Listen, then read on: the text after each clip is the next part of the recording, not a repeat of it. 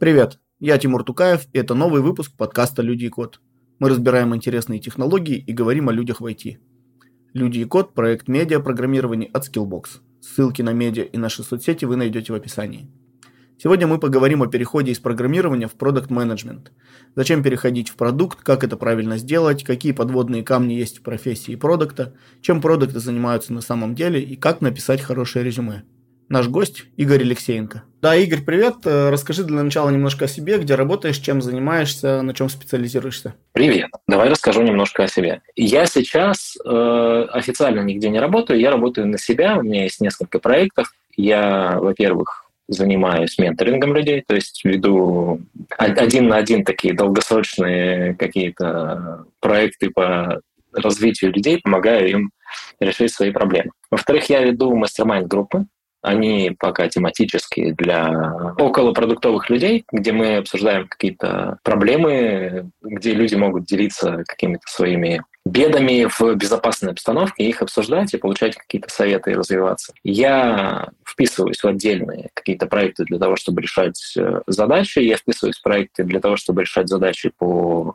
менеджменту, по выстраиванию процессов, по продуктовому дизайну, вот какие-то такие вещи. И для себя еще веду телеграм-канал, веду YouTube-блог. Ну, потихонечку начинаю всем этим заниматься. То есть вот такой занимаюсь э, продажей своего опыта и нигде конкретно не работаю. А расскажи тогда, слушатели, может, еще не знают, но я уже знаю. Да, Игорь э, много лет работал продуктом, а до этого работал разработчиком. Расскажи нам немножко вот свой карьерный путь, э, как ты вкатился в разработку, почему в итоге, ну, на чем кодил, в каких продуктах кодил и почему в какой-то момент решил сменить сферу деятельности? Смотри, я вкатился в разработку очень давно. На самом деле это было мое хобби еще со школы. Я помню, что я что-то писал с 12 лет. Моя первая разработка началась с того, что я начал делать свой сайт в 12 лет. И, соответственно, я был веб-разработчиком всю свою разработческую карьеру. И как-то так я плавно ну, когда я начинал, я достаточно старый, мне 34, и получается, что я начинал в начале 2000-х. Когда я начинал, не было такого прямо явного разделения фронтендер и бэкендер и все подряд, и я делал все, но со временем, когда я там начал устраиваться на какие-то работы, я заспециализировался как э, фронтенд-разработчик. Э, я работал в студии Лебедева технологом. Это фронтендер такой. Они, они просто так называют э, разработчиков. После студии Лебедева я работал в компании, которая называется «Островок». Это сервис бронирования отелей. Там я тоже был э, фронтенд-разработчик. Это, у них называется по индексовому UX-разработчик, что, кстати, мне нравится. И из э, «Островка» я ушел в компанию JetBrains. Я думаю, ты про нее слышал. И в JetBrains я тоже проработал какое-то время. И там было такое, такое немножко расширение горизонта, потому что когда тебе нанимают JetBrains, ты, может, нанимаешься как фронтенд-разработчик, но у всех разработчиков должен все-таки software-девелопер, и там нужно понимать и уметь ну, хорошо уметь читать код на других языках, куда-то втыкаться. И я даже помню, как я какие-то идеи для фронтенда а, подсматривал в их десктопных продуктах. То есть там открывал код, например, идеи и читал его на Java и переносил его на фронтенд решение. В общем, по названиям компании Э, моя карьера развивалась так. Могу рассказать, как я оказался в этих компаниях. Соответственно, я в студию Лебедева переехал. Я из Сибири, я родом из Иркутска, ну, из Иркутской области. И когда я закончил универ, я что-то смотрел, куда мне идти, и мой друг устроился в студию Лебедева. И я подумал, блин, а что такое возможно, в принципе, что там ты из Иркутска оказываешься в Москве, что ты из ниоткуда оказываешься в достаточно известной компании, плюс мне, ну, я давно следил за Тёмой Лебедевым, и я попробовал податься к ним, плюс там рекомендация друга помогла, И они меня взяли на мое удивление, и я прекрасно проработал там полтора года, до тех пор, пока меня просто не перекупили. Ну и э, там была еще такая особенность, что когда ты работаешь в студии Лебедева, у тебя работа по проекту. То есть это что-то похожее на нынешнее digital-агентство. И там особенность работы в том, что каждые 2-3 месяца ты начинаешь э, новый проект с нуля. И получается, что там такой достаточно высокий э, уровень требований к тебе, но в конце концов ты не можешь э, вырасти за определенный порог, потому что проект заканчивается, и тебе все надо начинать заново. И я в какой-то момент времени подустал от э, повторяющихся проектов, и понял, что мне хочется посвятить свое время чему-то большему. Вот как-то взять какой-то продукт и поразвивать его большое время, потому что ну, это даже, даже немножко демотивирует, когда ты делаешь, делаешь, делаешь проект, потом тебя раз отбирают, такой, блин, а там можно было сделать вот так еще круто, вот так еще круто. Потом ты смотришь, как в поддержке этот проект постепенно разрушается через э, какие-то штуки, что-то отваливается на сайте, что-то еще такое. Э, и поэтому мне захотелось выращивать что-то долгое, и как раз Островок начал хантить. Островок э, сейчас достаточно крупная компания, но я пришел туда вообще в ранних каких-то этих потоках набора людей. Я был там примерно 30-м сотрудникам, и там была возможность не только развивать продукт, но еще и создавать, создать его с нуля. Вот, и, соответственно, в Островке я проработал два года, получается, практически. Ну да, да, два года я проработал в Островке, это было очень круто. Мы за это время переделали несколько версий интерфейса, я очень сильно прокачался как разработчик, потому что как раз-таки зашел в продукт и начал смотреть на него как на свой сад. И чтобы выращивать какой-то свой сад, надо там, знать какие-то хорошие приемы, хорошие паттерны, и я начал качать себя очень сильно. Изучил объектно-ориентированное программирование, все вот эти паттерны, MVC, все остальное, и э, достаточно быстро дорос до старшего разработчика, потому что у меня было шиво, и я постоянно что-то хотел улучшать, полировать и доводить до совершенства. И на самом деле мне в островке было ок. Я бы, я бы оттуда и не уходил, и развивал бы продукт дальше. Но э, я попал в JetBrains совершенно случайно, чисто на удачу. Я искал сайт проектики и такой, ну, что-то хотелось подработать. И начал откликаться на вакансии, просто, ну, так вот, на шару, налево-направо, вообще везде. И когда вошел вот в этот поток написания разным компаниям, я смотрю, у JetBrains открыта позиция.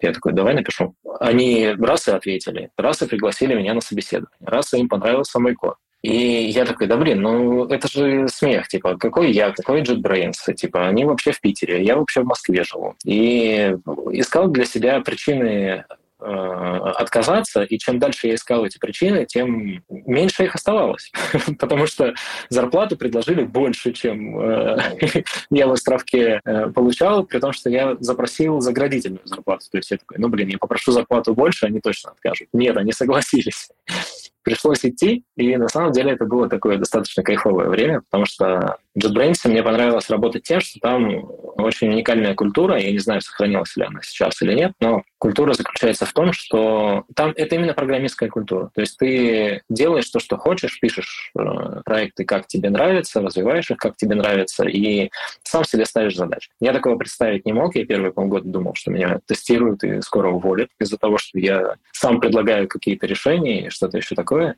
Вот. Э, но все-таки меня не уволили, и ну, на том этапе. И я проработал два года. И мне очень понравилось. Это как раз-таки очень переформатировало мой мозг. Мы же будем говорить про продуктовое мышление, и я вот думаю, что э, JetBrains на самом деле был таким этапом, который меня очень сильно к нему подтолкнул. Потому что я в Островке посмотрел, что такое продукт, как его развивать, и там, поучаствовал в, во всей вот этой команде и потоке. А в JetBrains за счет э, их особенной культуры, где ты сам драйвишь продукт, где каждый участник продукта его драйвит, я почувствовал себя именно владельцем продукта, то есть ответственным человеком за продукт человеком, который сам придумывает себе задачи, человеком, который сам ставит э, себе дедлайны, сроки, ограничения, выбирает, как, какой должен быть функционал, и поэтому JetBrains меня в этом плане очень сильно прокачал, и я очень благодарен этой конторе за вот этот момент. А если не секрет, э, извини, перебью, а чем в JetBrains занимался? То есть, что фронтендеры вообще делают в JetBrains? Ну, я знаю, что у них есть там набор сайтов определенных, но вдруг ты там в айдишках,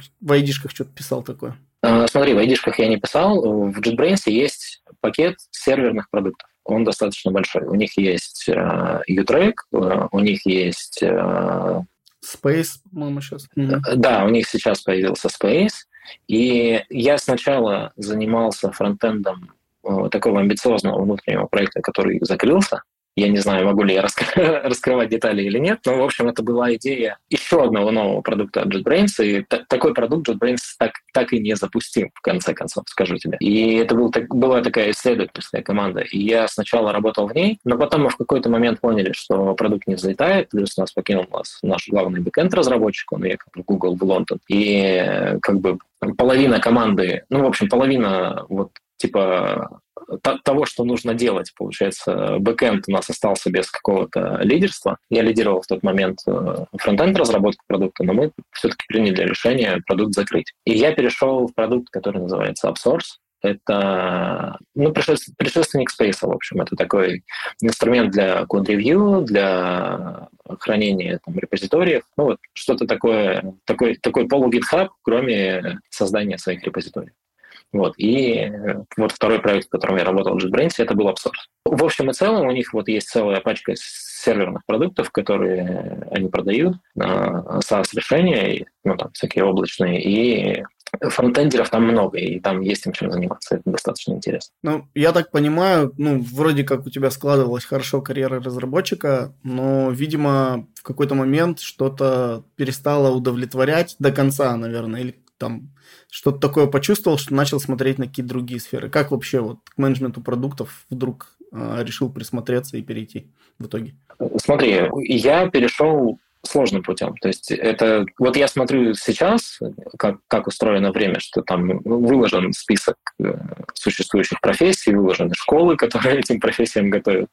Что-то не нравится текущей деятельности. Берешь, меняешь деятельность, но я пришел сложным путем, потому что я в JetBrains выгорел. На мне сказался переход из команды в команду, потому что как раз там очень сильно поменялась культура, и э, второй проект, в котором я работал, он был такой достаточно устоявшийся, и я стал из э, оунера продукта, грубо говоря, ну, таким вот исполнителем, меня это немножко задемотивировало, и э, там еще так, так, так совпало, что я начал делать, попал в какую-то полосу, где надо было делать какие-то задачи такие совершенно мелкие. Не знаю, я, я помню, как я отлаживал SVG-иконку так, чтобы наведения в ней корректно отрабатывали в Internet Explorer 11, там, и меня это очень сильно прижало, и я выгорел. И на самом деле из JetBrains меня уволили, в конце концов. Потому что тут есть моя вина в том, что я пытался делать вид, что все нормально. То есть я был жутко демотивирован, я жутко не хотел работать, я заставлял себя работать, работал спустя рукава. Ребята, конечно же, это видели, они спрашивали меня, чувак, с тобой все нормально, может, тебе нужна какая-то помощь. Но вместо того, чтобы сказать,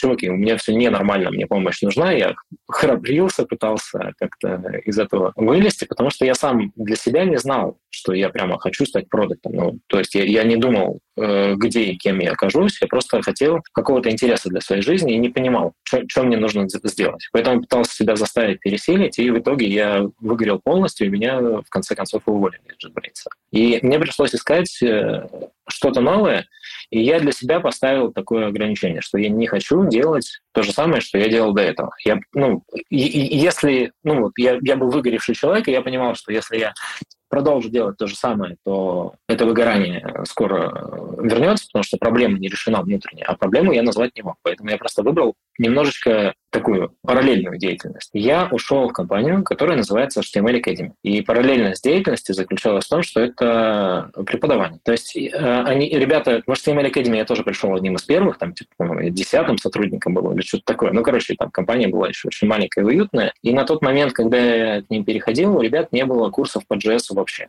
ну, типа от слова совсем. А я же знал хорошо, ну, получается, уже проработал, был достаточно хороший опыт, и мне интересно было попробовать что-то другое. Поэтому я откликнулся у них на позицию, которая называлась автор курсов по JS. И на самом деле, вот если говорить про HTML Академию, то формально я никогда и не носил статус продукт оунера но когда ты работаешь в техе, особенно в какой-то маленькой компании, которая еще не выросла, когда тебе нужно сделать курс, на котором ты автор, фактически тебе нужно с нуля сделать э, продукт. И меня это на самом деле взбодрило и замотивировало. Потому что я смог, во-первых, очень сильно опираться на свой прошлый опыт, то есть я, я его не потерял, несмотря на то, что я не мог заниматься разработкой э, из-за того, что меня это все очень сильно подкосило эмоционально. Я мог использовать опыт разработчика в создании своего нового продукта. Я вложил туда свои знания, но заодно прокачал себя в том, типа, как э, работать с пользователями, как их привлекать, как э, работать с обратной связью. Мне пришлось там найти кучу людей, которые помогали мне делать эти курсы, написать контент, найти кучу наставников, сделать э, какие-то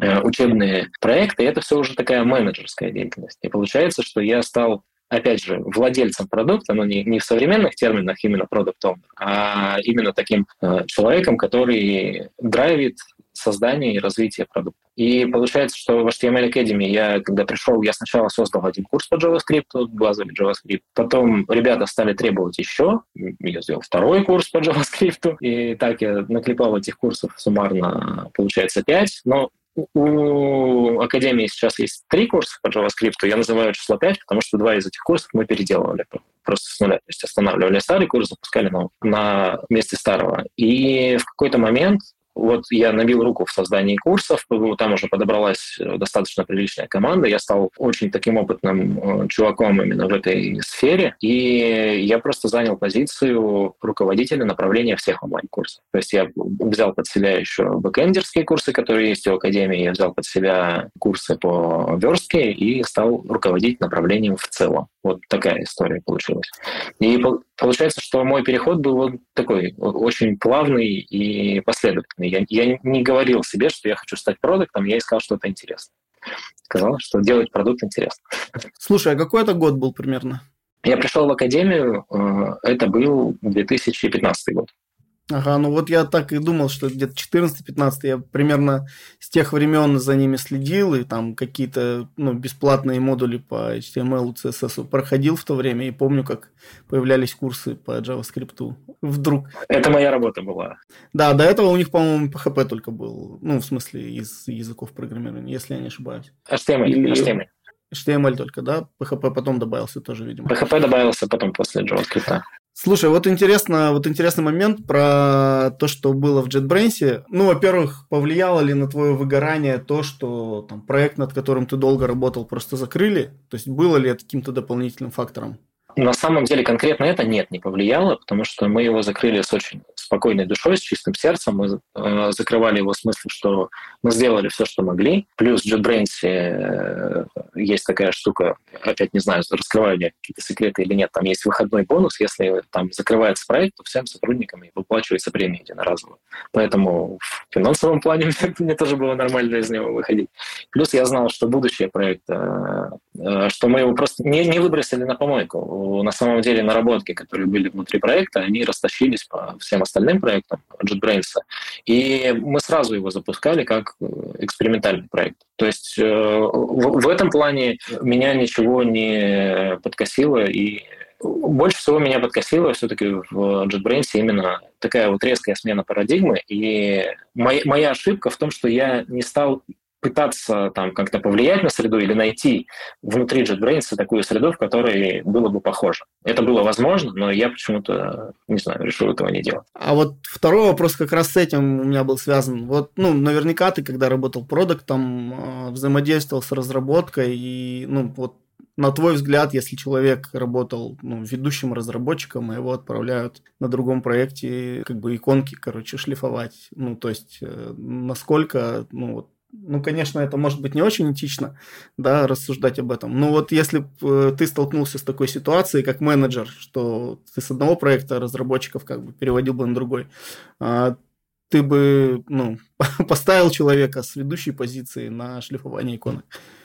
Ну, смотри, во-первых, мне хочется защитить немножко JetBrains, потому что я так описал, что меня поставили шлифовать иконки, и это было неэтично по отношению ко мне. На самом деле там все, все было прозрачно всегда, и все опиралось на мнение самого человека. То есть э, такого не было, что типа вот мы тебя принуждаем делать э, что-то такое. Ну, там, вот, типа, теперь ты моешь полы. И на самом деле проект был интересный. И если бы я там прошел этот этап шлифования иконок, который был нужен в то время конкретное, то я бы, конечно же, занимался и какими-то другими интересными штуками. Плюс ничего не мешало мне драйвить самому эти интересные штуки. Просто я сам себя поставил в позицию, что я начал из-за вот этого шлифования иконок себя давить и желать чего-то большего, но при этом я не сам что-то менял. Но вот если вернуться к твоему изначальному вопросу, да, давай попробуем его уточнить еще раз. Вот смотри, у нас есть ситуация. Есть ведущий разработчик, мы его переводим из одного проекта в другой менеджер. В чем твой вопрос? Нужно ли а, это делать? Не, не в том, что нужно ли это делать, а вот, ну, ты бы считал, что это проблема, что у тебя есть ведущий разработчик, какой-то проект закрылся, и ты в другой проект его, ну, на, как бы, на более, так скажем, ну, простые, рутинные задачи переставляешь. То есть, э, как бы ты разруливал такую ситуацию, или это не проблема в разработке? Смотри, а, на самом деле тут есть две вещи. Первое отступление, которое я сделаю про свой менеджерский стиль. Я со всеми своими исполнителями разговариваю. То есть у меня есть ну, когда они у меня есть.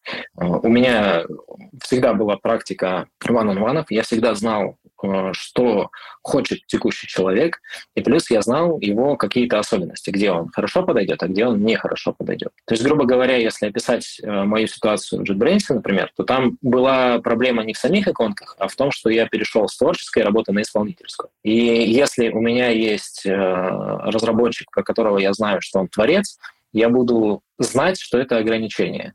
Потому что выше головы иногда не прыгнешь, и менеджеру хорошо знать людей, с которыми он работает. И если ты знаешь своих исполнителей, ты не, не дашь те задачи, которые, они, которые им не будут интересны. Это первый point.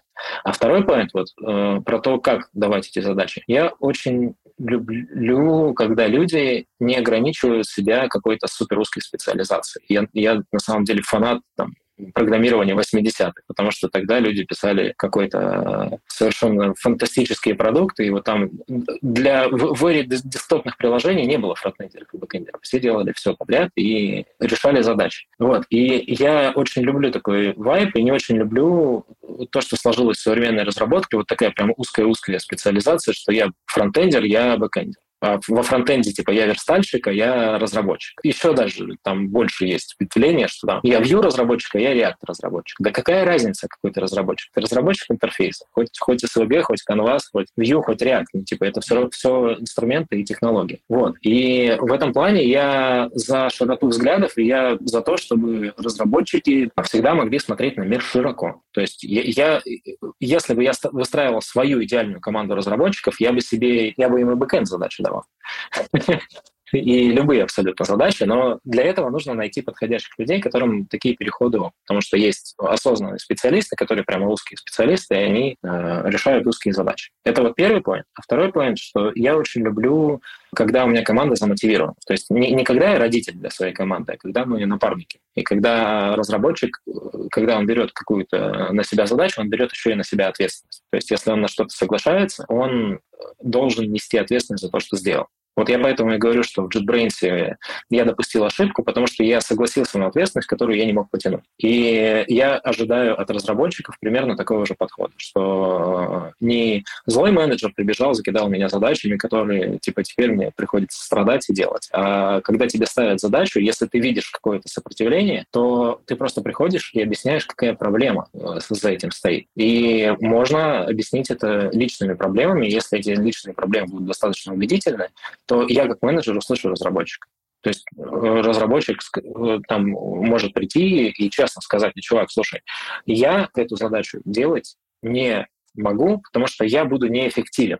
И это будет э, для меня, я буду очень уважать такого разработчика, который будет честно знать свои ограничения и честно ну, признается, потому что с таким разработчиком можно сварить кашу, что он придет, расскажет мне обо всех своих проблемах, обо всех своих ограничениях, потому что не, не все должно всегда выполняться, ну и плюс мы не в армии потому что, ну, типа, все взрослые люди, все принимают свои решения. И если мы начинаем играть в игру, где злой менеджер поставил мне задачу, и теперь я страдаю, чтобы ее выполнить, на самом деле это игра. Потому что это, это выбор играть в эту игру, и играть не разработчик и менеджер. Я вот как менеджер в эту игру в последнее время играть отказываюсь. А вот тогда такой момент. Э, вот когда ты осознал, что ты на самом деле продукт? А, может быть, про, просто прочитал какую-то статью о том, что существует такая профессия? Или как, как этот момент произошел, переключение?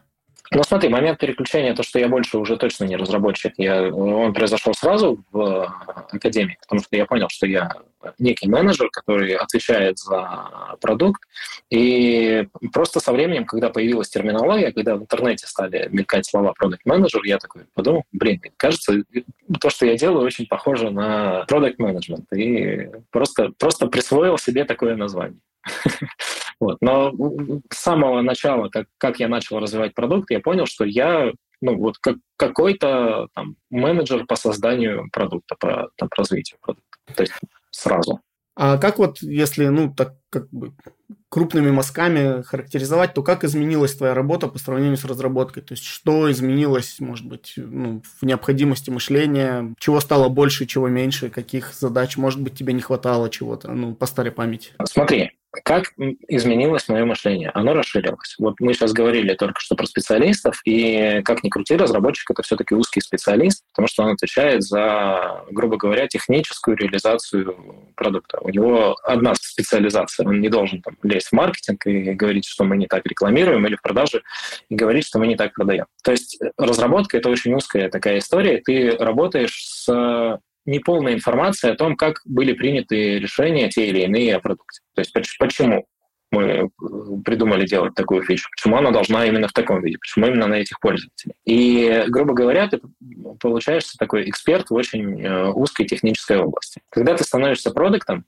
тебе нужно стать связующим звеном между всеми э, остальными областями продукта. То есть, грубо говоря, ты человек, который отвечает на вопрос, как и в каком виде продукт попадет до пользователя. Это очень широкая такая сфера деятельности, и поэтому все продукты, которые работают продуктами, которых я знаю, они обладают синдромом самозванца. И это нормально абсолютно, потому что ни в одной из областей, в которых они работают, они больше не чувствуют себя на ногах. Их задача связать отдельные ниточки так, чтобы продукт дошел до пользователя. Поэтому продукт — это такой очень широкий специалист, который знает только, какие проблемы нужно решать, но он э, доверяет решению этих проблем всем остальным людям и выстраивает взаимодействие между ними. И это, в этом плане это совершенно другая работа и совершенно другое мышление. То есть если ты как разработчик, там, не знаю, сделал одну задачу, тебе приходит вторая задача, или ты там можешь придумать вторую задачу, то как продукт ты должен обеспечивать вообще, ну, собственно, источник этих задач. А иногда говорить, что типа больше нам разработка не нужна. Или наоборот, если у тебя разработки не было, сказать, а вот здесь нам наконец-таки нужна разработка. То есть ты человек, который отвечает на вопросы и принимает все решения. Это очень-очень сложно. И второе отличие работы продукта от работы разработчика я бы описал его так, что это, когда ты разработчик, ты работаешь с уже готовым запросом, он у тебя уже есть. И получается, что твой основной ответ «да» — это будет сделано.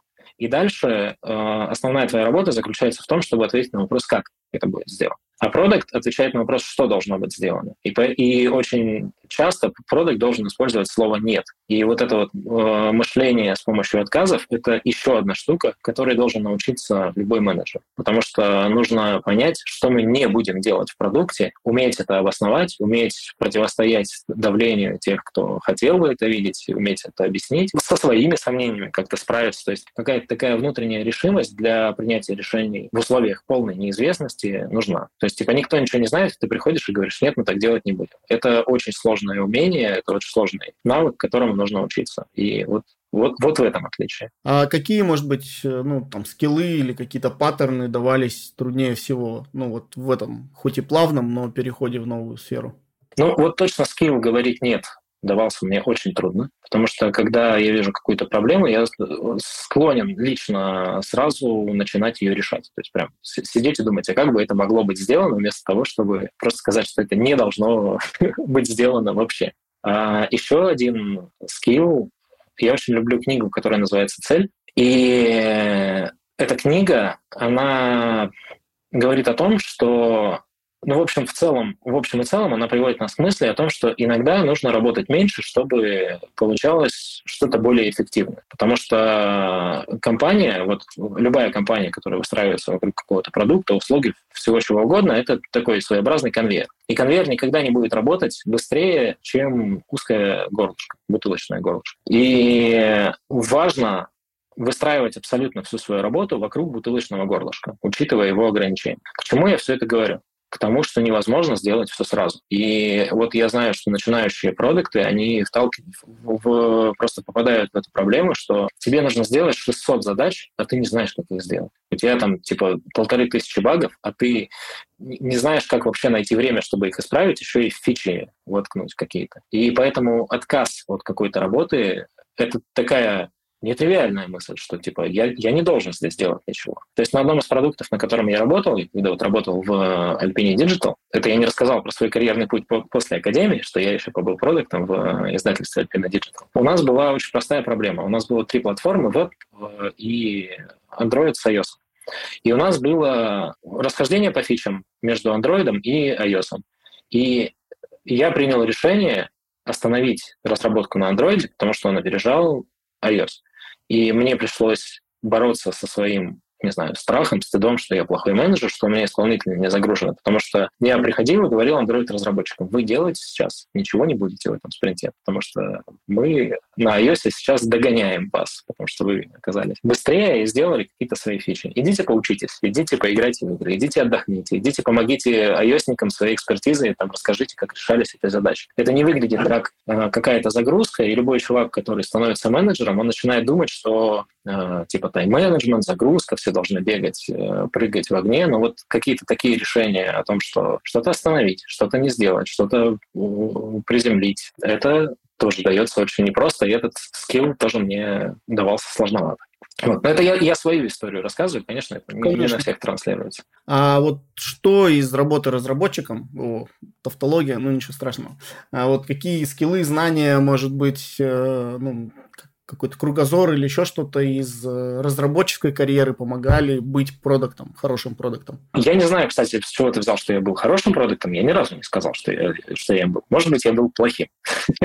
Но тем не менее, скиллы помогали. Скиллы и разработки никуда не остались. Разрабатывать мне и дальше было интересно. И, например, всю свою карьеру в академии я с радостью ездил по разработческим конференциям и рассказывал какие-то разработческие темы. Причем мне было интересно погружаться в какие-то сложные штуки. Я там рассказывал про алгоритмы, про там, какие-то необычные паттерны программирования, изучал, как работают там, деревья, хэш, таблицы. Ну, короче, какие-то такие для фронтендера продвинутые вещи. И э, программирование, конечно, мне помогло, потому что в академии приходилось многое делать руками, то есть там часть инструментов, которые были, я прям написал самостоятельно. А в целом понимание разработки очень помогает для того, чтобы найти общий язык с бизнесом. Потому что бизнес вообще нифига не знает, как э, сделать разработку, ну, как, как сделать ту или иную фичу. И существует такой, такое, не знаю, по крайней мере, в моей работе, прям сам, самый частый вид задачи, которая называется «Да что там делать?» Это же задача на 5 минут,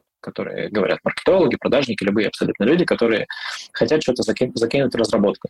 И ты, как человек, который знает разработку, можешь объяснить Да, ребята, эта фича делается 5 минут с точки зрения кода. Это маленькая штучка.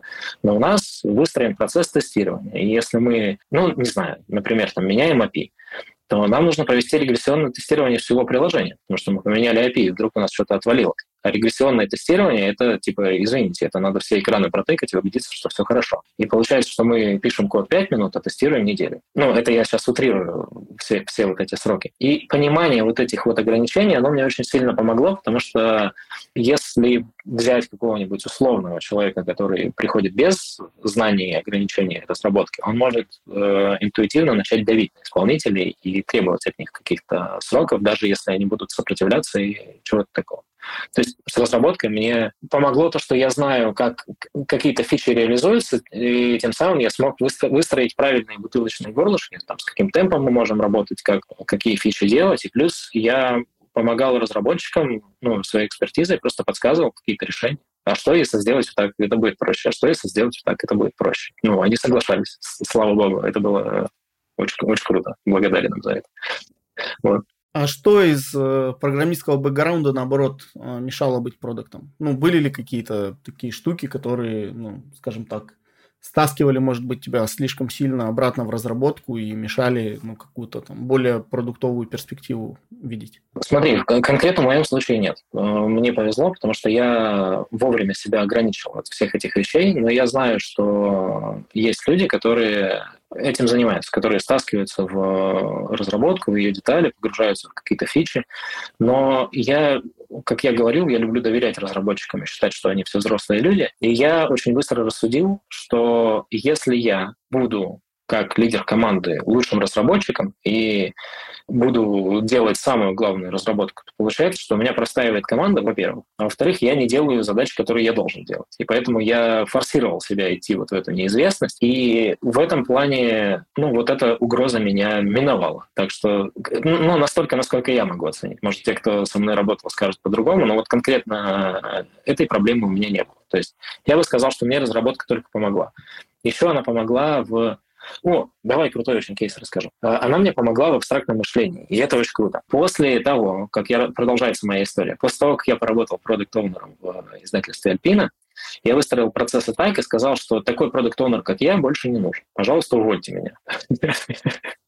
Потому что я понял, что мне будет скучно э, решать продукт задачи, которые были тогда. Команда нашла другого продукт который, ну, который подошел больше команде. А меня внезапно взяли и позвали стать советником генерального директора. И когда я стал советником генерального директора, я погрузился в мир бизнеса и всего такого. И вот кейс, который я хочу рассказать, мне очень помогло программистское мышление, когда мы дошли до задачи, что у нас э, есть некоторая проблема в бизнес-процессах, с которой мы хотим разобраться, и я узнал про то, что существует визуализация бизнес-процессов.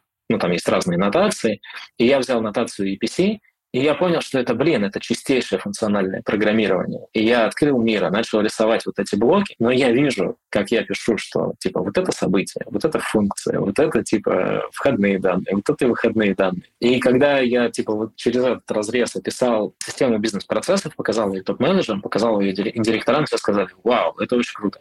А я сижу и такой, блин, а я это знаю уже давным-давно, типа. И оказывается, что можно вот эти скиллы функционального программирования применять даже когда ты в бизнесе работаешь. Вот это, эта штука меня прям впечатлила очень сильно. Это... Слушай, такого сравнения еще такого не слышал никогда, чтобы прям вот, ну, типа с функциональным языком сравнивали. EPC, UML, да, по-моему, нотации еще есть. Есть UML нотация, да, есть BPMN. Но вот EPC очень похож на функциональное программирование, прям вот очень-очень. А если разбирать дальше, да, вот именно переходить в профессии продукта, то вот, ну, в твоем понимании, кто такой продукт и за что он должен бы отвечать? Смотри, тут есть очень большая проблема, потому что есть путаница и с, вообще с э, должностью продукт. И трактовок этих продуктов на самом деле целая куча. И я, если сейчас назову какую-то одну свою трактовку, то я запутаю всех наших твоих твоих, наших слушателей э, вот этим единственным определением. И честно, что я могу сказать, что что бы я ни думал про профессию продукта, есть такой факт, что все понимают ее абсолютно по-разному. Кто-то понимает профессию продукта как такого э, человека, который пинает разработчиков и там что-то из них добывает, а все задачи у него каким-то образом стекаются, и он их даже не обсуждает. А есть другие продукты, которые там чисто замешаны на бизнесе, к разработчикам относятся как к инструменту. Но вот если попытаться... И, и есть даже в названии продукта, есть же два Э, определение. Есть продукт менеджер а есть продукт owner. И продукт менеджер это какое-то такое более, более общее описание. Продукт owner это чисто скрамовский термин. То есть если ты работаешь по скраму, то у тебя вообще другое какое-то стек работы. И я бы сказал про всех вот этих продуктовых людей, что продуктовый человек — это тот человек, кто отвечает на вопрос, что мы не должны делать, а что мы должны делать акцент на, на том, что мы не должны делать в продукте. То есть он э, стоит одной ногой в... Не все продукты имеют разработку, но одной ногой скажем так, в производстве, давай, давай это так назовем, а другой ногой в бизнесе, и он смотрит на запросы бизнеса, он смотрит на производство, он смотрит на запросы пользователей, и он увязывает все эти ниточки в конкретное решение. То есть это человек, который отвечает на вопрос, что мы должны сделать для того, чтобы решить текущую бизнес-задачу или там задачу пользователя. Вот так. Такой а... чувак, который процессит всю, всю информацию в черном ящике и принимает решение, куда двигаться дальше. А вот, ну, я немножко так э, отвлекусь, лирическое отступление. Я вот, ну, общаюсь достаточно много с продуктами, с разными, и у меня возникает ощущение иногда, что, может быть, в силу своего бэкграунда, а не прошлого опыта, да, рабочего, или в силу каких-то других причин, я бы выделил, ну, как бы несколько категорий продуктов. Это продукты-аналитики, продукты-разработчики, продукты э, ну, типа с классическим каким-то менеджерским таким уклоном там продукты, проекты, да, и там, наверное, продукты, а, и продукты маркетологи, вот. И кажется, что вот прям, ну вот как бы, может быть, в силу того, что бэкграунд какой-то прошлый такой был, либо в силу какого-то, ну, мышления и каких-то личных интересов, вот кажется, что вот, ну, вот эти сферы могут в работе продукта преобладать. Может быть, требования компании, например, видение руководителя. Насколько это там, бывает ли такое, или это просто какая-то выдумка? Ну, почему? Это твое наблюдение. Мне кажется, что это интересное наблюдение. Я с тобой соглашусь. Я думаю, что, конечно, когда ты оказываешься на какой-то позиции, ты слышал про лестницу некомпетентности? Это такая офигенная, офигенный термин. А, есть такая теория, что человека повышают в должности до тех пор, пока он не начинает делать свою работу достаточно плохо, чтобы его не повысили в должности. И поэтому мы все застреваем на тех должностях, на которых мы некомпетентны, потому что нас не могут туда, ну, типа, продвинуть вверх. А, вот, э, да, извини, перебил. Вот у меня всегда была концепция, что как только ты, ну, становишься, заслуживаешь свою должность, тебя сразу поднимают выше, как бы. То есть, как, как только ты, ну, действительно, типа, разобрался в теме, тебе приходится решать новые вызовы. Это вот об этом примерно, да? Да, да, да, да, да. И очень часто вот рост происходит именно так. И продукт — это такая позиция, которая считается высокой менеджерской позицией, то есть это не просто там исполнитель, там не, не просто равноправный человек, и человек Э, поднимается наверх, и он застревает вот в этой должности. И продукт, мы же говорили с тобой о том, что это человек, который всегда страдает синдромом самозванца, потому что он находится в условиях неопределенности. И я соглашусь с тобой, что тут ну, велик соблазн начать опираться на свой прошлый опыт и какие-то свои прошлые скиллы начать использовать для того, чтобы как-то с, с этим стрессом справиться. И поэтому, да, там у продукта, который пришел из маркетинга, интуитивно он будет делать э, упор на маркетинг, потому что э, разбираться с остальными э, областями тяжело, страшно, а иногда и даже долго, потому что если ты там всю жизнь работал маркетологом, то разработческий опыт ты себе уже не наработаешь. Это уже такой очень долгий шаг в сторону, поэтому я думаю, что это нормальное явление. Просто надо знать, что надо, надо знать про все свои ограничения. Я считаю, что если ты продукт-маркетолог, то ты должен помнить, что, блин, я продукт-маркетолог, у меня огромная дыра в разработке, мне нужен человек, которому я могу доверять в разработке. Ну, допустим, там, тимлит моей команды или что-то такое. Поэтому, да, я соглашусь с тобой. А вот э, когда ты работал продуктом, то ну, конечно, это, наверное, ну, такой слишком индивидуальный, да, вопрос, но в целом, мне кажется, это может быть показательно. Вот из чего состоял твой рабочий день, неделя, месяц? А, то есть, как, какие задачи ты выполнял в течение дня, какими задачами ты занимался там в течение недели и так далее? Смотри, мой э, продуктовый опыт, он такой, что как, как продукт я жил в постоянной шизофрении, потому что ты живешь в двух реальностях. Первая реальность – это ты думаешь о завтрашнем дне. Потому что ты, как человек, который принимает решение, куда должен развиваться продукт, живешь на неделю, две, полгода, год впереди исполнителей, впереди пользователей, ты, ты знаешь, что будет в будущем, потому что ты отвечаешь за продуктовую стратегию, ты отвечаешь за бэклог, за спринты, за все остальное, и поэтому ты знаешь все это. А вторая вот часть твоего сознания, она находится в сегодняшнем дне. Она как бы реагирует на текущие проблемы. И э, такая вот э, особенность была у меня, и как я это все распределял. Соответственно, я как человек, который доверяет команде, я очень сильно полагался на планирование и ретроспективу. Я очень люблю Scrum из, из Agile, потому что он помогает тебе итерационно двигаться какими-то шажочками вперед, имея там, какие-то промежуточные э, точки синхронизации, на которых ты находишься. И мой стиль э, состоит в том, что я делаю пару планирований с командой, то есть рассказываю им, что нас ждет в будущем, потом я планирую ближайший спринт, может быть, два спринта через э, груминги, разборы задач, через уточнение, через э, все вот это.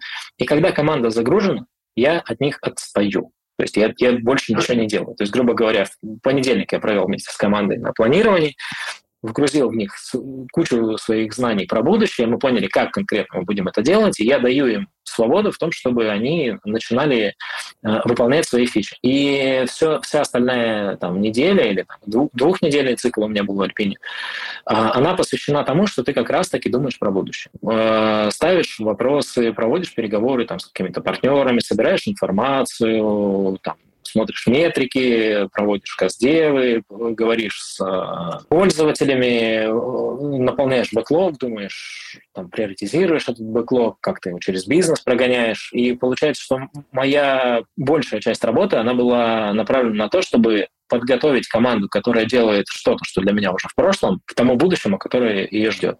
И, ну, конечно, если случаются какие-то кризисы, что там, если посреди там э, спринта у тебя э, происходит какая-то штука, которая требует твоего срочного внимания, то ты останавливаешь свое копание в будущее, приходишь и разбираешься, там, что пошло не так, правишь, фиксишь, ну, помогаешь команде там, принять правильное решение, команда продолжает двигаться дальше, а ты возвращаешься в свои рассуждения о будущем. У меня, у меня было так. То есть, получается, там пару, пару установочных созвонов с командой, планирование ретроспектива, а все остальное время ты думаешь о том, чем занять в будущем, и для этого собираешь информацию и э, принимаешь решения на основе этой информации разработчику, чтобы перейти в продукт, да, ну, наверное, вот рассматривать лучше текущее время, потому что я так понимаю, когда ты переходил в продукт, э, законы, там, правила игры были несколько другие, достаточно сильно, причем, я так понимаю, можно было без э, опыта прям продуктового какого-то там серьезного вкатиться, потому что все только развивалось.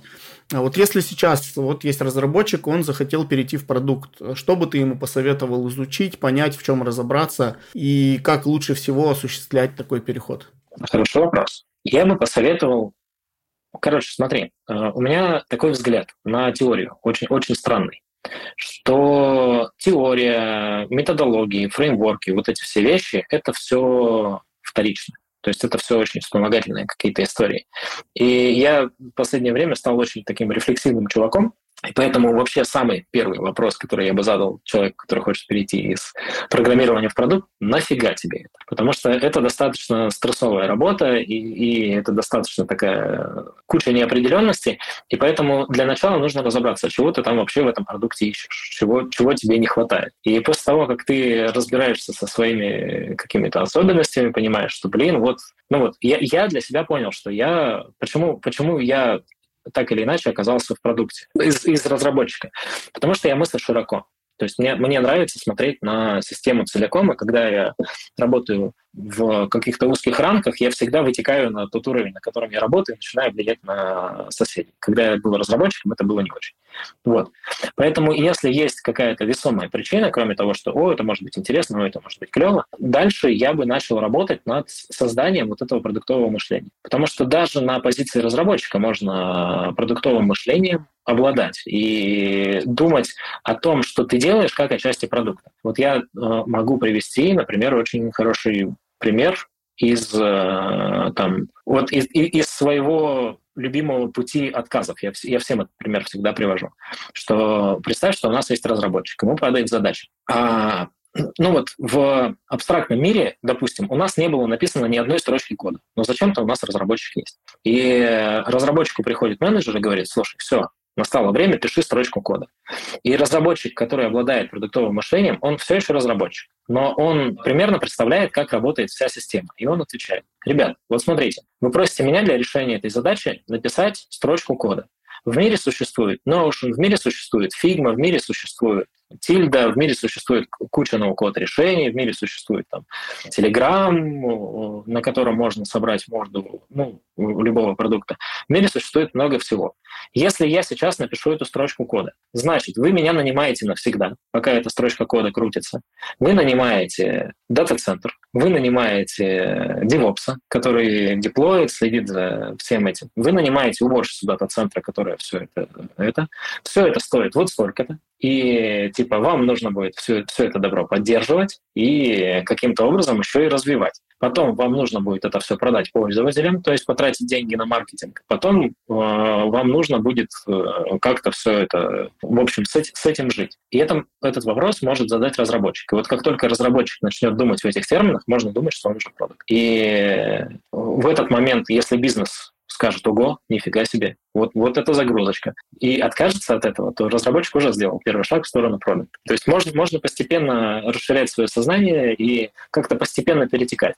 Я знаю людей, которые, допустим, перешли из э, тестирования в... Вот у, у меня мой друг Миша, э, он пришел в Островок чуть раньше меня, и когда он пришел в Островок, он был тестировщиком. Сейчас он продукт оунер вполне себе. И такая вот, такое горизонтальное плавное перемещение внутри одной команды, оно абсолютно легко может работать. И, и я не отвечаю на твой вопрос, как обычно ответили бы, что вот, надо прочитать эти курсы, надо там узнать, что такое CGM и там roadmap. Не обязательно, я считаю, что э, CGM и roadmap можно просто перенастроить свое мышление на то, что теперь ты действуешь не на уровне исполнения задач, а на уровне компании. И здесь можно идти в любую сторону. Можно стать продуктом, допустим, запустив свой продукт. Вот ты разработчик, а там, не знаю, ты хороший iOS-программист. У тебя есть э, повседневные задачи, а тут ты такой раз и запущу свой продукт, выпущу на App Store свою игру. И так или иначе ты столкнешься со всем вот этим циклом, с которым сталкивается продукт. Ты, не знаю, э, у тебя есть проблема, что тебе нечего есть. Ты берешь и создаешь внутри своего подъезда продукт, который называется фудшеринг, что создаешь чат в WhatsApp, где люди говорят, я приготовила свежий борщ, но мне не хватает ну, типа, ну, пол кастрюли пропадет в мусор, как, как бы мне раздать этот продукт? Ты просто берешь и создаешь такой чат, создаешь людей, и ты просто берешь и начинаешь решать э, проблемы реального мира, и в этот момент, по моему мнению, уже можно сказать, что ты продукт. Можно мигрировать внутри своей компании, можно через сайт-проекты, можно, конечно же, начать с нуля, но это такая себе э, затея, она всегда очень э, дорогая и дорогостоящая. И смотреть на то, как, какой траектории пойдет каждый человек, ну, это, это индивидуально. Я очень люблю вот эти вот плавные постепенные переходы, и поэтому я бы я, я бы начал с мышления, потом это мышление подкрепил бы какими-то локальными маленькими примерчиками маленьких продуктиков. Может быть, эти маленькие продуктики внутри моей компании, может быть, это мои какие-то локальные продуктики. А потом, когда я понял, что я нарастил мышцы, обрел уверенность и силу, тогда я говорю, все, теперь я полноправно зарабатываю деньги тем, что я продукт. И стал бы работать продуктом. Вот так. А ты бы мог посоветовать, может быть, ну, насколько это уместно, не знаю, а, какие-то типы компаний или команд, в которые ты рекомендовал бы идти на старте вот такому продукту? Или здесь нет разницы? Смотри, э, опять же зависит. Э, все мы разные люди, все мы любим разные системы. Есть компании и команды, можно... Я, я бы поделил на два типа. Есть компании такие устоявшиеся, большие махины, где все уже выстроено и где все четко и понятно. Если вы лично уважаемый слушатель, любите порядок, предсказуемость, какую-то иерархию, структуру, где на вас свалится не вся неизвестность мира, а только кусочек этой неизвестности, я бы пошел в какую-нибудь большую компанию. Ну, типа банк, условный, э, или там какой-нибудь условный Яндекс, э, там, вот что-нибудь такое, условный ВК. Э, потому что там будет большая компания, иерархия, и там можно будет зацепиться за вот эту лесенку э, продуктов, которые там, там уже есть, и туда развиваться. То есть у нас сейчас все большие компании так или иначе стали продуктовыми. Я знаю, что банки сейчас э, перестраивают свою внутреннюю структуру во всех банках, даже которые сейчас, ну, нам кажутся такими консервативными, закостенелыми, происходят, происходят всякие цифровизации, внутренние изменения, они все просекли фишку, что продуктовая культура рулит и надо идти туда. И поэтому можно, можно идти туда, но это если тому, кто идет в продукт менеджмент комфортно иметь вокруг себя какую-то предсказуемую и понятную среду. А если есть такие же рок-н-ролльщики и панки, как я, то надо идти в стартап, и там будет весело, потому что ты там будешь и код писать, и продукт делать, и тестировать, и играть в бильярд одновременно, и у вас будут веселые вечеринки, но уровень неизвестности там будет просто какой-то запредельный. И это тоже очень серьезный стресс, потому что там не будет никакой лестницы грейдов, и нужно будет просто делать, давать результат. Но у всего есть плюсы. Я, я бы пошел в стартап, конечно же. А что бы ты порекомендовал почитать, не знаю, может быть, посмотреть, чем вдохновиться будущему продукту или начинающему? То есть не в плане того, что он должен какой-то скилл таким образом наработать, а вот, ну, как для развития мышления, скажем так. А, мышление. Тут уже будут какие-то конкретные примеры. Во-первых, я рекомендую цель которую я, я уже называл сегодня. Э, автор Ильяху Голдрат. У него есть две книги «Цель» и «Цель 2». Если зайдет первая цель, можно даже и во вторую погрузиться. Мне первой хватило. Это э, хорошая книга про в целом ограничение бизнеса и про то, что не надо пытаться сделать все одновременно. А вторая книга, которую я бы посоветовал, она называется «Lean Startup». По-моему, написал ее Эрик Рис, если я правильно помню. Это про подход, не все, не, не все сразу. Это про подход э, через тестирование и ошибки. То есть ты что-то делаешь, проверяешь это в реальном мире. Если это не работает, то ты меняешь подход, поворачиваешь и идешь дальше. Мне понравилась книга э, «Доставляя счастье» Тони Шей, по-моему, про запас. У нас в Островке, на самом деле, эта книга была корпоративной Библией, всем надо было эту книгу прочитать. Это очень такая крутая история успеха взлета продукта, который сделал упор на клиентский сервис. И они рассказывают как раз-таки, как, как работать с пользователями. Это очень крутой пример. Он экстремальный, не все компании так смогут. Например, банки точно не смогут. Но сознание очень сильно расширяет. я бы посоветовал смотреть видео и ну, каким-то образом, короче, начать изучать научный подход. То есть погрузиться в то, что такое научный подход. То есть послушать какого-нибудь там Нила Деграсса Тайсона, послушать какого-нибудь Билла Най, послушать любых популяризаторов э, космической науки и всего такого. Почему? Потому что научный подход — это на самом деле то, на чем базируется работа продуктовых менеджеров сейчас де-факто, что мы тестируем гипотезы, мы проверяем результаты через метрики, и это все к нам пришло из физики, биологии, медицины и вот этих всех прочих вещей. То есть разобраться, как это работает, можно э, и вот э, в этих средах.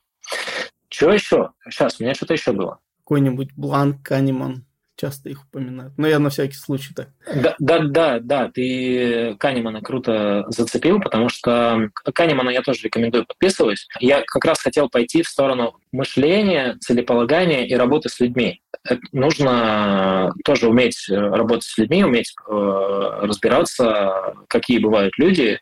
И здесь во-первых, про ограничения, э, ментальные ограничения Канеман хорошо написал.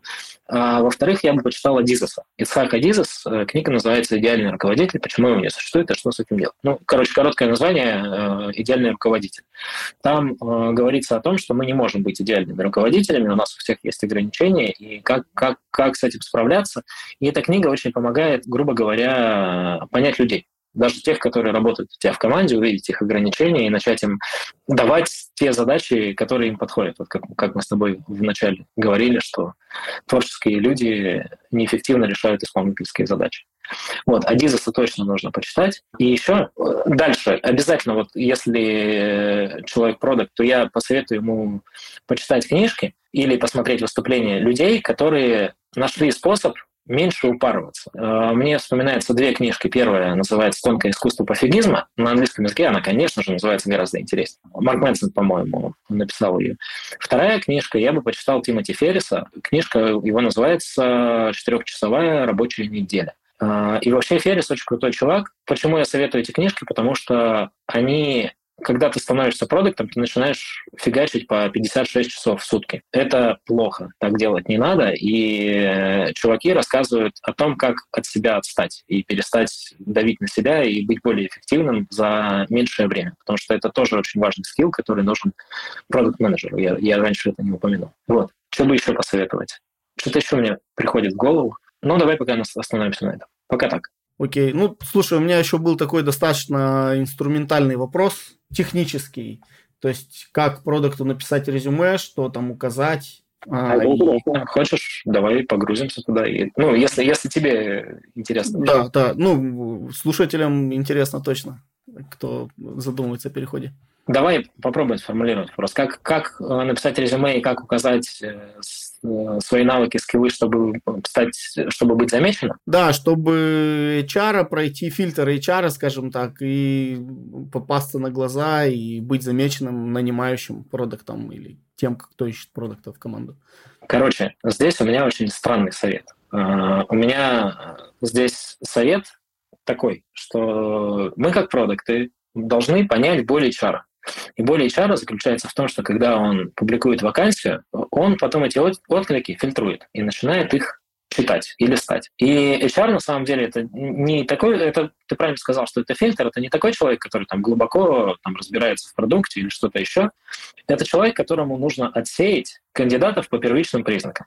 Поэтому, во-первых, нужно сделать максимально стандартное резюме. Это не должен быть видеотанец, это не должно быть э, посылка с хлопушкой, из которой э, вы лично выходите и в виде рэпа рассказываете свою историю. Нужно прочитать вакансию, увидеть ключевые слова, и в своем резюме нужно вставить очень много вот этих ключевых слов, которые упомянуты в вакансии, и сказать, я работал вот с этим вот здесь, вот с этим вот здесь, и чем больше вы ключевых слов, которые есть в самой вакансии, вставите, тем лучше. Тут есть сложность с тем, что разные компании, как мы с тобой обсуждали, понимают продуктов по-разному, и ко всем разные требования. И вот на, здесь можно на это напороться. Но на самом деле, если почитать большой массив вакансий, то там можно науч, научиться на глаз отделять, где требуются продукты проекты, а где требуются продукты продукты. И вот эти вакансии, которые больше всего нравятся, нужно написать максимально стандартное резюме для HR, но э, в этом резюме убедительно для HR будет, если там будет очень много совпадений правильных ключевых слов в правильных местах. Поэтому э, и еще я знаю, что HR смотрят на пункты себе. То есть им важно, что за человек стоит за вот этой историей. И, и поэтому стоит рассказать, кто вы, что вы, какие, какие у вас особенности, какие у вас, э, какой у вас бэкграунд. Просто показать человека, который стоит за вот этой кучей ключевых слов, которые откликаются на вакансию. И третья история, что резюме должно очень хорошо, если резюме будет специализировано. То есть оно будет построено под конкретную вакансию. Потому что очень часто ребята начинают рассылать универсальное резюме для всех. Здравствуйте, имя компании, я вам подхожу, потому что я офиген. На самом деле никто не ищет вас офигенного, а компания решает свои конкретно задачи. И поэтому нужно продать компании, почему вы ей нужны. И поэтому первый шаг вот этот вот, что вы показываете, что вы заинтересованы в этой компании. Как минимум то, что там, вы объясните тем или иным образом. Ну вот да, даже просто составив резюме под э, конкретные запросы компании, не, не рассказывая там все абсолютно свои скиллы, можно тем самым вы покажете HR, что вы потратили время конкретно на него, и это согреет его душу. И это поможет пройти фильтр. То есть персонализация э, под конкретную компанию, не выделывание в плане форматов резюме, главное просто четко ответить на вопросы, которые стоят там. И третье — это показать себя как человека. Вот, вот три моих совета. А стоит ли привирать в резюме о своем продуктовом опыте? Ну, условно говоря, ну, не секрет, что продуктовых вакансий сейчас относительно немного, и ну, есть такая особенность, что кажется, что хотят, чтобы у тебя, ну, что ты даже на джуна, когда идешь, чтобы ты уже был как будто бы продуктом. Я честно скажу, что я бывало, я проверял в э, отзывах, в разработческой еще карьере, не в продуктовой, и у меня это прокатывало. Но если ты проверяешь, то просто надо взять на себя ответственность, что да, я приврал, и тем самым я как бы пообещал компании, что я эти проблемы, то есть комп- компания на самом деле не, не нанимает твой опыт, она нанимает результат, а твой опыт это э, гарантия результата. И на самом деле, если ты убежден, что ты можешь дать компании результат, то проблемы нет. Можно и рискнуть. Но тогда, если ты проверяешь в своем резюме, то ты как бы подписываешь расписку «Я обещаю, оказавшись в компании, очень быстро разобраться в этой теме, иначе я точно знаю, что меня уволят». И причем уволят не за ложь в резюме, а за отсутствие результата. И поэтому, если вы для себя знаете, что в той области, в которой вы проверяете, вы можете очень быстро прокачаться и там как-то проскочить, вообще проблем нет. Но у этого могут быть и последствия, потому что а, а что, если нет? Так, такое тоже может произойти. А так э, мы понимаем, что HR это фильтр, что собеседование это продажа себя, что тут, тут можно говорить все, что угодно, и не зря существует испытательный срок, потому что на испытательном сроке все становится ясно. И важно помнить про свою ответственность перед компанией, что когда она вас нанимает на работу, она ждет от вас какого-то результата. Если вы сможете дать этот результат, то хорошо. В этом случае при, привирание это даже там через там, 5 лет я представляю красивую картинку, что там какой-нибудь чувак, который дослужился до CPO за какой-нибудь пьянкой, говорит SEO, а ты знаешь, я 5 лет назад соврал, что я умею. В метрике приходилось по ночам разбираться, и SEO такой, да, спасибо тебе за то, что ты смог разобраться, там, судьба нас свела, но может случиться такое, что этого не произойдет. Поэтому ответ ну, ответственность каждый пусть берет на себя. А, слушай, кажется, что я задал все вопросы, которые планировал, но, возможно, мы не обсудили что-то важное, и ты э, это знаешь, например. Да, наверное, мы не обсудили что-то важное, и мне хочется, знаешь, о какой еще особенности продукта э, поговорить, что мы, мы с тобой описали что нужно делать, как нужно делать, как попасть, как там выйти. Но мы не описали, что это очень стрессовая среда. И мне кажется, что нужно проговорить про это в отдельности. Я немножечко упоминал что нужно разобраться, а надо ли оно тебе или нет. Но вообще это в мире продуктов это большая проблема, потому что продуктами очень часто становятся люди с завышенной личной ответственностью, которые хотят спасти весь мир и которые готовы делать для этого абсолютно все. И среди моих знакомых продуктов клиенты психологов и психотерапевтов все среди моих знакомых продуктов сидят на антидепрессантах большинство. Почему? Это не, не проблема конкретно продуктов, а просто это люди с определенным складом личности, которые там через внешние достижения хотят э, чего-то сделать, попадают в очень агрессивную среду, и эта агрессивная среда начинает давить по самым, бить по самым слабым качествам, по неуверенности в себе, по перфекционизму, по неумению говорить «нет», по там, несбалансированности жизни, по там, неумению в тайм-менеджмент. И Поэтому, во-первых, что я хотел бы сказать, что важно помнить, что эти проблемы обязательно будут, и ими нужно обязательно заниматься. И